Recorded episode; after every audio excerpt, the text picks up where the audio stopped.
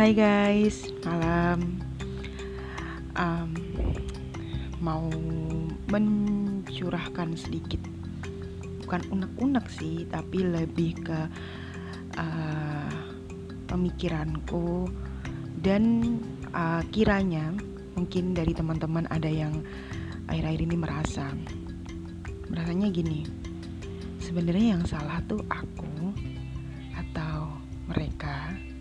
Kalau enggak gini, yang salah tuh aku apa dia, kayak gitu. Teman-teman tahu nggak? Kadang bisa jadi dan seringkali kita pun punya andil dalam suatu permasalahan. Entah memang secara nyata kita salah atau mungkin persepsi kita yang salah, sehingga seolah-olah kita menganggap diri kita salah dan disalahkan. Lalu gak menutup kemungkinan juga orang lain juga salah, dia juga salah, tapi dia tidak memandang kesalahan itu dalam dirinya, sehingga melempar atau mungkin tidak sengaja untuk mencari seseorang yang bisa uh, dijadikan alasan atau ya gampangnya pelaku dari sebuah kekacauan yang terjadi. Jadi boleh sedikit cerita ya. Dulu banget, pertengahan sembilan belas sembilan puluhan ya, ada seorang psikolog namanya tuh Roy Baumeister, seorang peneliti tentang konsep kejahatan. Waduh, kejahatan nih. Kadang-kadang kita kan uh, sukanya gitu ya. Aduh, tuh orang tuh jahat banget, tuh orang tuh uh, pasti uh, sering melakukan kejahatan, makanya dia jahat sama aku. Tapi emang kita nggak jahat, emang diri kamu nggak jahat, emang diri aku nggak jahat, kan kita juga perlu mempertanyakan hal itu ya kan. Oh, kita balik lagi tentang konsep kejahatan. Pada dasarnya beliau ini mengamati orang-orang yang melakukan hal jahat dan mengapa mereka melakukan itu. Asumsi yang ada ketika itu adalah bahwa orang-orang melakukan hal buruk karena mereka merasa dirinya buruk. Nah, artinya bisa jadi mereka memandang rendah diri mereka sehingga mereka tuh melakukan hal-hal yang buruk. Nah, salah satu temuan Pak Baumeister ini yang mengejutkan adalah bahwa asumsi tersebut seringkali keliru loh, seringkali salah. Dalam kenyataannya, yang biasa terjadi justru sebaliknya. Beberapa kriminal kelas kakap punya kepercayaan dan kepercayaan diri yang cukup baik. Nah, dan perasaan inilah terlepas dari realitas di sekitar mereka yang memberi mereka semacam pembenaran untuk melukai dan berbuat buruk pada orang lain. Jadi bisa aja, bisa bisa ditarik sedikit ya, sedikit kesimpulan bahwasanya terkadang manusia melakukan hal yang buruk. Nah, hal yang buruk itu karena mungkin di circle-nya itu baik gitu. Lagi-lagi kita bal- kita balik ke konsep relativitas. Tiap orang, tiap circle, tiap kelompok punya pandangan sendiri-sendiri. Nah, jadi kayak gitu. Kadang-kadang uh, kita udah merasa kita udah berlaku benar, ternyata nih sama orang lain, sama circle lain kita dipandang uh, orang yang nyeleneh nih, orang yang jahat nih, kayak gitu. Tapi balik lagi, terlepas dari konsep relativitas itu, aku mau mau bahas dikit tentang ternyata e, gini loh mekanismenya. Kenapa ada orang yang bisa merasa e, orang lain yang salah? Nah, kita sering seringnya kan kayak gitu ya. Seringnya tuh e, menganggap orang lain yang salah. Ternyata nih dalam diri kita tuh ada mekanisme yang semacam ini nih. Saat kita uh, melakukan kesalahan, orang-orang yang merasa tindakan buruknya dibenarkan pasti merasakan kepastian yang tak terbantahkan akan nilai-nilai kebenaran yang mereka yakini dan aneka kepercayaan diri serta keistimewaan yang mereka pikir pantas mereka dapatkan. Orang-orang yang rasis melakukan hal yang rasis karena mereka sungguh yakin tentang superioritas genetik mereka. Dan beberapa kejahatan lain yang kiranya itu benar dan dibenarkan oleh keyakinan dan kelompok mereka sendiri. Orang-orang yang jahat tidak akan pernah percaya kalau mereka jahat, melainkan mereka percaya kalau orang lainlah yang jahat. Nah, di konsep yang ini, ini membahas mengenai uh, orang-orang yang jahat dan yang memang uh, sampai me- memberikan dampak yang kurang baik bagi orang lain, kayak gitu.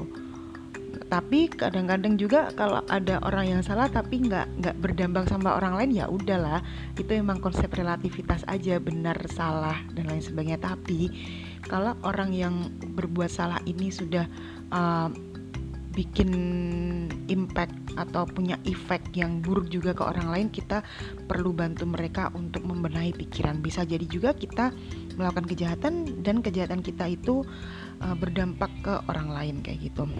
Bisa jadi kalau kita saat melakukan kesalahan, kita nggak nyadar kalau itu tuh salah, karena ya yakin aja nih diri gue yang paling bener, kayak gitu. Permasalahannya di sini uh, si orang-orang jahat atau mungkin kita juga punya suatu keyakinan yang tak tergoyahkan atas kemampuan mereka di suatu pekerjaan atau nominal penghasilan yang harus mereka peroleh. Nah, namun keyakinan tersebut malah membuat mereka merasa lebih buruk, bukannya lebih baik. Contoh nih ya, contoh ada orang-orang yang uh, sukanya itu menggibah, gibah atau menggunjing orang lain yang dapat promosi dari uh, atasannya. Sebenarnya bukan bukan karena orang yang dipromosi ini jelek juga, bukan juga, tapi kadang-kadang Uh, mereka merasa lebih pantas buat dapat penghargaan itu. Mereka uh, merasa uh, I am the winner. Uh, you must to you must to appreciate me. Jadi mereka merasa mereka sudah melakukan hal yang cukup baik, tapi ternyata tidak dapat apresiasi yang baik. Nah, karena apa? Karena uh, dalam pikiran-pikiran orang yang melakukan kejahatan seperti itu, Uh, mereka merasa dirinya itu lebih baik dan ya istilahnya superior lah dari orang lain, dan merasa punya hak istimewa dan berhak melakukan hal-hal itu. Contoh kayak orang yang mungkin rasis ya, mereka merasa bahwasannya oh nih warna kulit ini tuh adalah yang paling power loh, uh, lu pada kulitnya kayak gitu, lu tuh nggak punya nggak punya nggak punya power. Nah, orang-orang yang yang kadang uh, suka julita, sirik-sirik kayak gitu adalah mungkin mereka orang-orang yang merasa punya power, merasa punya hak istimewa, tapi pada kenyataannya kurang memenuhi standar. Bisa jadi kita seperti itu loh ya. Coba evaluasi diri deh, kita pernah nggak kayak uh, nggak suka sama orang karena pencapaian orang lain, karena compassion orang lain. Jadinya kita compare sama diri kita yang nyatanya kita tidak sebaik orang itu, dan mencari-cari kesalahan karena ya menganggap ah, gua kan lebih gini dan everything kayak gitu, dan kita nggak nyadar kayak gitu ya. Dan persis di momen yang menggelisahkan itu, dengan keputusasaan yang dalam nih, kita menjadi mudah sekali menganggap diri hak nah, kita mudah sekali menganggap diri berhak diistimewakan, mempercayai bahwa kita berhak untuk sedikit curang demi mendapatkan sesuatu, dan orang lain layak dihukum, bahwa kita berhak untuk mendapatkan apa yang kita ingini, dan kadang dengan cara yang kasar. Nilai-nilai yang kita miliki tidak sempurna dan tidak penuh, dan berasumsi bahwa nilai-nilai tersebut sempurna dan penuh, sama dengan menempatkan diri dalam sebuah pola pikir dogmatik berbahaya yang melahirkan kesewenang-wenangan dan pelarian atas tanggung jawab. Salah satu cara untuk memecahkan masalah tersebut adalah pertama-tama dengan mengakui bahwa hingga saat ini seluruh tindakan dan keyakinan kita telah terbukti salah dan tidak berfungsi. Keterbukaan untuk mengakui kesalahan harus ada terlebih dahulu jika kita menginginkan perubahan atau pertumbuhan. Sebelum kita mencermati nilai-nilai dan prioritas kita, kemudian mengubahnya menjadi lebih baik, lebih sehat, pertama-tama kita harus meragukan nilai-nilai yang kita miliki saat ini. Jangan merasa sok benar.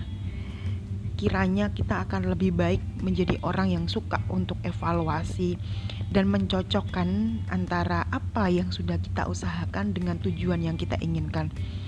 Kita harus secara intelektual menelanjangi nilai-nilai tersebut, melihat kekeliruan dan bias yang ada, melihat bagaimana nilai-nilai tersebut tidak cocok dengan sebagian besar manusia di muka bumi. Kemudian menatap lekat-lekat ketidaktahuan kita dan mengakuinya, karena ketidaktahuan kita ternyata lebih besar dari diri kita sendiri. Di sini menjadi poinnya ya teman-teman. Kadang-kadang uh, kita merasa menjadi orang yang pongah, menjadi orang yang merasa sok tahu dan dan bisa melakukan hal-hal yang uh, apa ya ternyata itu di luar kontrol diri kita kayak gitu.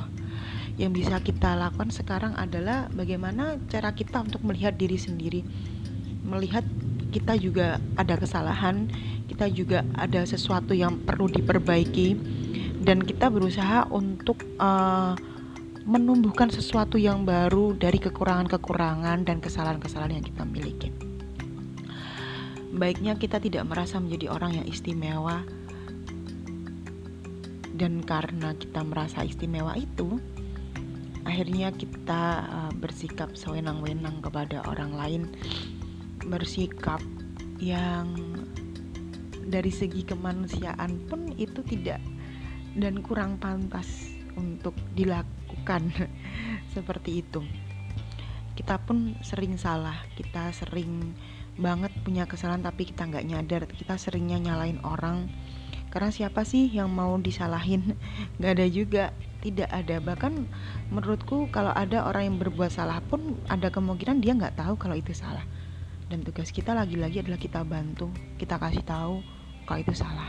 Karena kita pun juga akan senang kalau ada orang lain yang ngebantu kita dari kekurangan dan kesalahan kita.